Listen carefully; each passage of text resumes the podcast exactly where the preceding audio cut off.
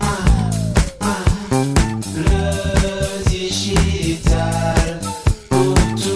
Le 24 février 2022, nous apprenions l'invasion de l'Ukraine par la Russie. Depuis cette date, plus de 6 millions d'Ukrainiens ont fait le choix de se sauver pour éviter le pire, de tout abandonner, de quitter leur pays pour rejoindre des contrées plus amicales, des pays qui pourraient les accueillir, leur offrir un toit. Ces migrants, ces familles déracinées, ont souvent laissé un proche, un mari, un enfant en âge de combattre pour essayer de sauver son pays face à l'attaquant. Certains d'entre vous ont probablement autour d'eux un collègue ou un ami qui a décidé d'accueillir chez lui un réfugié ou une réfugiée avec ou sans enfant. Nous n'avons pas tous eu le loisir d'accueillir ces réfugiés, mais comment faire pour aller plus loin? Comment faire pour amener un réel soutien à ces populations fragilisées alors que la guerre continue, que le conflit s'enlise et que le nombre de morts augmente? Et quelle place pour le digital? Pour venir en aide très concrètement aux populations ukrainiennes, celles qui a fui son pays, comme ceux qui y sont restés et qui vivent au cœur des affrontements? Pour mieux comprendre comment on peut utiliser vraiment le digital pour aider les Ukrainiens, l'invité de cet épisode du podcast est Alexandre Hernandez, le cofondateur du site eu4ua.org. Bonjour Alexandre. Bonjour BPC. D'où est venue l'idée de monter cette formidable initiative? Déjà, bonjour à tous. Merci à PPC de, de m'inviter euh, sur ce podcast. Nous, en fait, on est, euh, on est des entrepreneurs, donc on vient pas du tout du monde des ONG, par exemple. On est, on est euh, quatre entrepreneurs, donc euh, deux Français, un Belge et un Vénézuélien, euh, basés dans, dans quatre pays dans le monde. Et euh, la startup qu'on a, on faisait, nous, du matching pour aider les gens à trouver du boulot.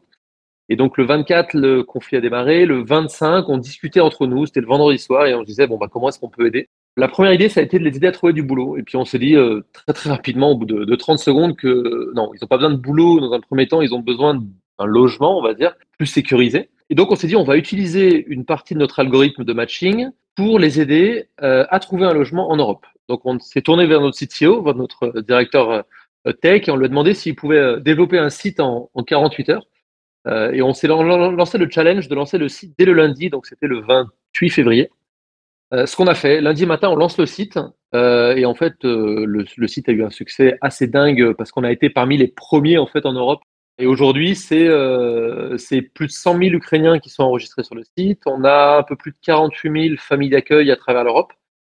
Euh, et on estime qu'on a logé euh, entre 12 et 15 000 Ukrainiens depuis trois mois. Là, on a compris les, fondamentaux, hein, la, création du site. Vous êtes pris comment pour faire connaître ce site, pour faire en sorte que les, Ukrainiens et les Ukrainiennes en aient connaissance et confiance pour, euh, pour s'inscrire et puis profiter des, services qui étaient proposés Ce qu'on a fait en fait, c'est que les deux premiers jours, euh, on a uniquement euh, lancé le site du côté des familles d'accueil. Parce que ce qu'on voulait, c'est que le jour où on ouvre le site pour les Ukrainiens, on voulait qu'il y ait déjà des familles d'accueil. En tout cas, enregistrées. On a, en fait, par notre réseau, de par notre réseau, donc en fait, on a très rapidement collaboré avec la French Tech, par exemple, avec France Digital pour la France. Moi qui habite en Espagne, j'ai du réseau aussi ici. Donc c'était le réseau, le bouche à oreille. Euh, les gens ont commencé à en parler autour d'eux. Dès le lendemain, on est passé dans les échos, on est passé ensuite sur France 2 le mercredi. Et en fait, on a eu des, retombées médias qui ont été très très rapides. Dès la première semaine, on a eu quasiment une quinzaine d'articles euh, qui parlaient de nous. Donc on a eu assez rapidement environ, euh, environ 500 familles d'accueil, ce qui nous a, on va dire, crédibilisé le jour où, je crois que c'était le mercredi de la première semaine ou le jeudi, quand on a ouvert côté, côté ukrainien. Voilà, ils ont vu que le site était en tout cas déjà sécurisé. On, euh, on a, on a, euh, on a fait des termes et conditions. On a fait euh, le, le site le plus pro possible. Et en fait, rapidement, les premières familles ukrainiennes ont trouvé des familles d'accueil européennes. Très rapidement, il y a eu des premiers feedbacks qui ont été faits via les réseaux sociaux en disant voilà, le site marche, je suis à l'abri en Pologne, en Roumanie, en Allemagne, etc. Et après, ça a fait boule de neige avec les médias, les réseaux sociaux, les recommandations positives. Et, c'est ça, je pense, vraiment qui a fait que, que, que le- l'initiative, en fait, a, a pris un tel mouvement aujourd'hui. Tiens, première question de, de Sanjay. Il te demande comment avez-vous géré la barrière linguistique? Euh, Est-ce que vous avez préconisé l'anglais ou vous êtes directement euh, en ukrainien? Ouais, alors c'est c'est une très très bonne question. Euh, moi, le premier, en fait, je, je, je pensais qu'en fait l'anglais pouvait suffire. Et en fait, dès le donc le vendredi, on a eu l'idée. Le samedi, moi, j'ai rencontré un, un volontaire qui s'appelle Ilia, qui est une personne qui est formidable, qui, qui est ukrainien, travaille avec nous depuis, depuis le début. En fait, en Ukraine, les gens parlent assez peu anglais. Donc, tout de suite, on s'est dit, il faut que le site soit en ukrainien. Dès le lundi, on a sorti le site en cinq langues, dont l'ukrainien et le russe, parce que, parce que voilà, là-bas, les gens parlent ukrainien et russe. L'anglais, évidemment, il, il, était là, mais plus en fait pour les familles d'accueil. Euh, et au bout de dix jours, le site était en une vingtaine de langues. Et voilà, ça, c'était quelque chose qui était assez important. Ça a été effectivement plus de boulot pour nous, mais euh, c'était une condition sine qua non pour que, pour que ça marche. Euh, L'anglais uniquement n'aurait pas suffi, en tout cas, pour, euh, pour que l'initiative prenne autour de mouvement. Jean-Emmanuel, il te demande est-ce que c'était simple de changer votre algorithme? C'est pas, ça n'a pas été très compliqué dans la mesure où en fait le matching euh, entre la famille ukrainienne et la famille d'accueil, il était, on va être entre guillemets, relativement simple. Pour expliquer euh, comment ça marchait, moi je suis une, je suis une famille d'accueil, j'habite à Marseille. Je vais dire voilà, moi je suis euh, basé alors uniquement à Marseille, évidemment on ne demandait pas l'adresse exacte. On disait combien de personnes on pouvait accueillir, trois personnes. On disait est-ce qu'on pouvait accueillir des enfants?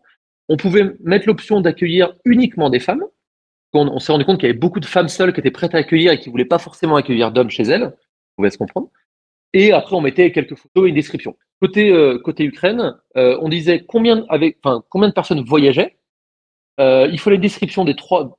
Il y avait trois personnes qui voyageaient. Combien quels étaient les âges et les sexes de chaque personne et dans quel pays on, voulait aller? On, était uniquement basé sur ces éléments. Donc tu vois, c'est en fait pas beaucoup de critères. C'est environ environ quatre cinq critères. Euh, donc l'algorithme est un algorithme assez simple et nous, ce qu'on faisait et ce qu'on a dit vraiment depuis le début, c'est qu'on fait la mise en relation. Une fois que la mise en relation est faite, c'est la famille d'accueil qui choisit de répondre ou non à la famille ukrainienne. Et à partir du moment-là, nous, je dirais, notre travail est fait, la mise en relation est faite. Et donc, la famille ukrainienne et la famille européenne prennent contact, soit par email, soit par Telegram, soit par WhatsApp. Et après, ça arrange pour se rencontrer. Voilà. Donc, l'algorithme était, on va dire, on a fait quelque chose de plutôt simple, mais qui était suffisant pour que ça marche. Allez, autre question, petite séquence émotion. Euh, quel est le, le moment de, de, bonheur que vous avez rencontré? Est-ce que tu peux nous parler du premier moment où vous vous êtes dit Waouh, là, ça a du sens, c'est extraordinaire ce qu'on fait Quand on a vu qu'en fait, euh, on avait des premiers matchs, euh, qu'on avait des validations côté, euh, côté famille d'accueil, et, euh, et, surtout, en fait, je me souviens, au bout d'une petite semaine, on a eu une personne, une Française, qui habitait à La Haye, aux Pays-Bas, euh, qui nous a contacté en nous disant merci parce que euh, avait une personne ukrainienne qui arrivait chez elle le lendemain matin. Et c'est vrai que quand on s'est lancé, on avait évidemment, on savait pas du tout que ça allait prendre cette ampleur, on n'avait pas vraiment de prétention en lançant ce projet, surtout que c'était pas un monde qu'on connaissait vraiment, hein, ce monde-là. Et on s'était dit, si on aide une famille, on aura gagné. Et c'est vrai que lorsque la, le premier témoignage d'une femme euh, ukrainienne qui arrivait à La Haye, aux Pays-Bas, on s'est dit, OK, euh, entre guillemets, on a, on a gagné notre pari. Et puis après, ça a continué, ça a continué. Mais vraiment, c'est les témoignages en fait des familles qui arrivaient, qui nous disaient merci pour, pour cette plateforme, euh, sachant que c'est un projet qui est, complètement volontaire. Bon bah, on était, on était content en fait, tout simplement. Qu'est-ce que tu dirais à, celles et ceux qui euh, sont un peu intéressés, mais qui hésitent encore au fait d'ouvrir finalement le, leur, la porte de chez eux à, des personnes qui ne connaissent pas Qu'est-ce que tu pourrais leur dire? Moi, la première chose que je voudrais dire, c'est que il faut le faire si déjà on a la réelle envie de le faire et c'est pas juste parce que parce que mon voisin l'a fait. Il faut, il faut avoir envie de le faire. Moi, avec ma femme, on a accueilli une Ukrainienne. Là, ça fait un mois et demi qu'elle est chez nous. Donc déjà, il faut avoir envie de le faire. Il faut avoir la place de le faire. Euh, c'est vrai que si euh, à disposition juste euh, un canapé dans le salon, on sait que ça pourra pas non plus durer euh, trois mois comme ça. Donc il faut faire en conséquence et peut-être uniquement offrir pour quelques jours si on n'a pas forcément la place physique. C'est euh, bah, effectivement nous typiquement cette fille c'est la maison. Bah, on l'a aidé pour ses papiers on l'a aidé pour pas mal de choses. Donc c'est vrai c'est aussi du temps c'est de l'engagement. Et puis après si effectivement vous voulez le faire ils peuvent s'inscrire sur la plateforme. Dans tous les cas c'est gratuit. Même si vous recevez des demandes d'Ukrainiens vous n'êtes pas obligé de d'accepter et puis euh, de toute façon la décision finale vous vous revient selon euh, bah, justement le type de famille s'il y a peut-être deux enfants et que vous n'avez pas forcément la capacité ou peut-être l'âge ou la ou la patience d'avoir des enfants, vous avez le droit de dire non de, de toute façon. Donc voilà, c'est vraiment quelque chose qu'on qu'on qu'on qu'on fait si on a vraiment envie de le faire. Si on n'a pas forcément envie ou la, ou, le, ou la place de le faire, il y a plein d'autres moyens. Euh, il y a l'association Ensemble Ukraine qui fait un boulot formidable, notamment sur l'envoi de dons matériels en Ukraine. Donc on peut aussi aider comme ça.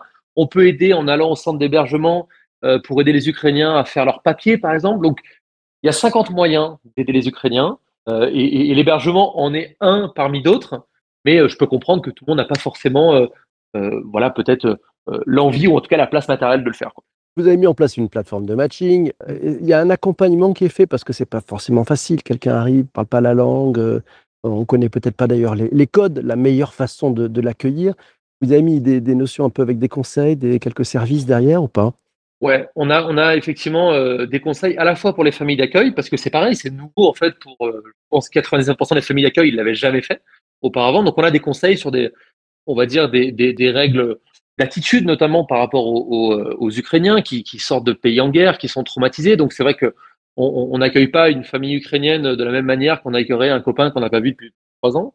Euh, on a des, euh, conseils euh, pour les Ukrainiens, notamment sur selon le pays, où est-ce qu'ils peuvent faire leurs papiers, où est-ce qu'ils peuvent faire toutes ces démarches administratives qui sont pas toujours faciles. Les, les, sites des gouvernements sont pas toujours en ukrainien, donc on a mis beaucoup de liens en fait utiles pour eux.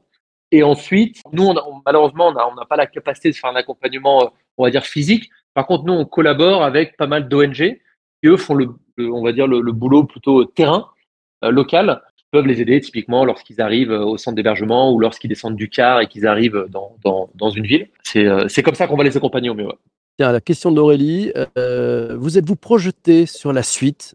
Quel est l'avenir de la, de la plateforme? Est-ce qu'il y a d'autres matchings post-guerre ukrainienne à venir? Qu'on a fait aujourd'hui, c'est que euh, on a ajouté une autre section, une section jobs. Je sais pas si tu te souviens au tout début là quand je t'ai expliqué, c'était notre première idée de les Ouais. aider à trouver un job. C'est ça En fait, il y a à peu près un mois, au bout d'un mois et demi environ, on a commencé à avoir des premiers feedbacks parce qu'on parle beaucoup en fait aux, aux, euh, bah, aux Ukrainiens qui s'inscrivent sur la plateforme pour comprendre un peu leur situation. Et euh, ce qui commence à arriver, c'est OK, j'ai trouvé un logement en Europe, maintenant il faut que je bosse. Et même des Ukrainiens qui n'étaient pas partis d'Ukraine, qui avaient perdu leur boulot, me disent bah, il faut que je travaille. Et donc là, on s'est dit OK, il va falloir les aider. Et donc là, on a ouvert il y a quelques jours et on, et on va faire un gros push communication sur la section jobs directement sur la plateforme pour aider ces Ukrainiens qui sont arrivés en Europe ou certains qui sont restés encore en Ukraine à trouver un boulot. Et donc là, on commence à, collaborer avec, euh, avec pas mal euh, euh, d'entreprises. Alors, ça peut être des, des boîtes type Brigade, par exemple, en France, ou alors ça peut être des plus gros, type, type Manpower, type de Richebourg, hum, avec qui on, on est en train de collaborer. Parce que ces, ces, ces boîtes-là nous disent, voilà, nous, on a des entreprises sont prêtes à accueillir des Ukrainiens, même des Ukrainiens qui ne, qui ne parlent pas forcément français. Par contre, eux ne nous connaissent pas, donc on n'a pas de trafic euh, sur notre site d'Ukrainiens prêts à postuler. Là où on leur dit, bah, nous, typiquement, le trafic, on l'a. On a, on a eu quasiment près de 2 millions de visites depuis le lancement du site. Euh, on a près de 100 000, euh, 100 000 adresses email d'Ukrainiens. Donc, voilà, on va, on va servir de relais. Euh, de la même manière qu'on a relayé euh, justement les familles d'accueil prêtes à accueillir, on va relayer les entreprises prêtes à embaucher des Ukrainiens pour qu'ils puissent, ils puissent travailler, même si ça risque d'être du court terme, parce que évidemment tous veulent rentrer chez eux rapidement. Mais en tout cas, si pendant peut-être deux, trois mois ils peuvent travailler, eh ben on va les aider. Tiens, question de Jean-Emmanuel. Avez-vous constaté une mobilisation générale des différents réseaux et pensez-vous que c'est ce qui a fait le succès de la French Tech, ce maillage dense? Alors la French Tech, France Digital et le projet Galion, ils ont lancé une initiative qui s'appelle Ensemble Ukraine, avec qui quasiment dès le premier jour on a collaboré et ça se passe très très bien. Surtout qu'en fait on fait des choses complémentaires. Eux ils sont plutôt logistiques, nous on a été plutôt sur la partie euh, hébergement et maintenant jobs. Euh, ouais, il y a eu franchement une, une forte mobilisation. Moi j'ai été euh, très très très agréablement surpris à quel point euh, les gens ont été solidaires. Les gens ont donné de leur temps, de leur énergie, euh, alors leur argent aussi. hein, il y en a qui ont, euh, participé aux, différentes levées de fonds. Très forte mobilisation. La complication, c'est que bah, plus le temps passe, plus la mobilisation euh, évidemment diminue et en fait, bon bah voilà, il y a, il y a d'autres choses qui, qui se passent. Donc là, ce qui est dur en fait, c'est d'arriver à garder à garder le cap pour que pour continuer parce qu'on en parlait euh, juste avant de lancer l'émission euh, PPC. euh, bah, malheureusement, le conflit continue, donc c'est malheureusement encore loin d'être terminé. Isabelle te dit bravo et te pose la question est-ce que ce projet est aussi un mécénat de compétences? C'est vrai que nous, quand on a lancé ça, on était quatre.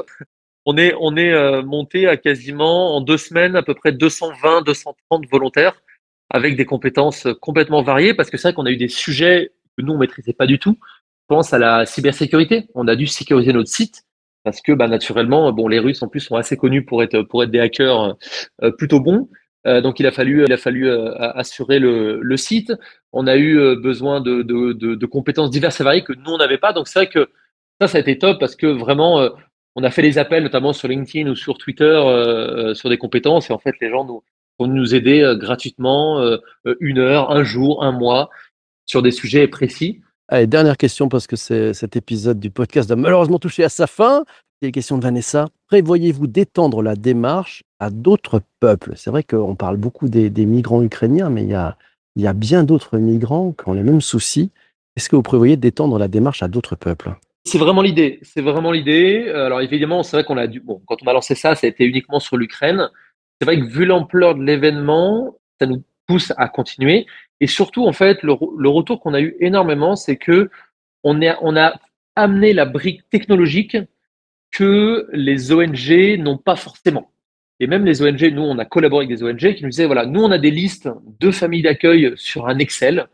On a des listes de réfugiés, mais c'est vrai que le matching, on ne sait pas forcément le faire. Et donc là, euh, évidemment, si on peut amener euh, cette brique technologique pour aider des ONG, des gouvernements et pour d'autres populations, parce que euh, là, effectivement, on parle d'Ukrainiens, euh, il y a déjà des migrants dans plein de pays, il y aura demain, même aujourd'hui, des migrants à cause du climat. Donc malheureusement, c'est un, un phénomène qui va, qui va s'amplifier. L'idée, c'est vraiment de continuer. Pour l'instant, c'est vrai qu'on est vraiment focus sur l'Ukraine, mais, euh, mais euh, pourquoi pas, pourquoi pas développer et même peut-être euh, un jour, euh, qui sait, peut-être monter une, une civic tech, par exemple, pour étendre ça au monde entier. Ouais, pourquoi pas. Des possibles sont ouverts. Magnifique. Merci. Merci à toi. Merci beaucoup, PPC, pour l'invitation. Merci à vous tous d'avoir euh, participé. Si vous êtes intéressé et vous voulez aller faire votre part aujourd'hui, n'hésitez pas à partager ce podcast. Il y a un petit bouton pour partager auprès de votre communauté. Faites connaître cette initiative. EU4UA.org, important. ouais. On se retrouve demain matin à 7h30. On va parler d'un tout autre sujet. Vous connaissez les personas, vous savez, c'est ouais, ces archétypes. Voilà, c'est c'est la façon dont on visualise les consommateurs. Ça marche pas mal en business to consumer. Et on va voir comment ça marche en business to business. L'invité de matin à 7h30 sera Adeline Lemercier. Elle est responsable marketing chez Pledist, une solution de marketing automation made in France pour les startups, les ETI et les grosses PME. On se retrouve demain matin, 7h30. D'ici là, portez-vous bien et surtout, surtout, surtout, surtout, ne lâchez rien. À ciao, ciao, ciao.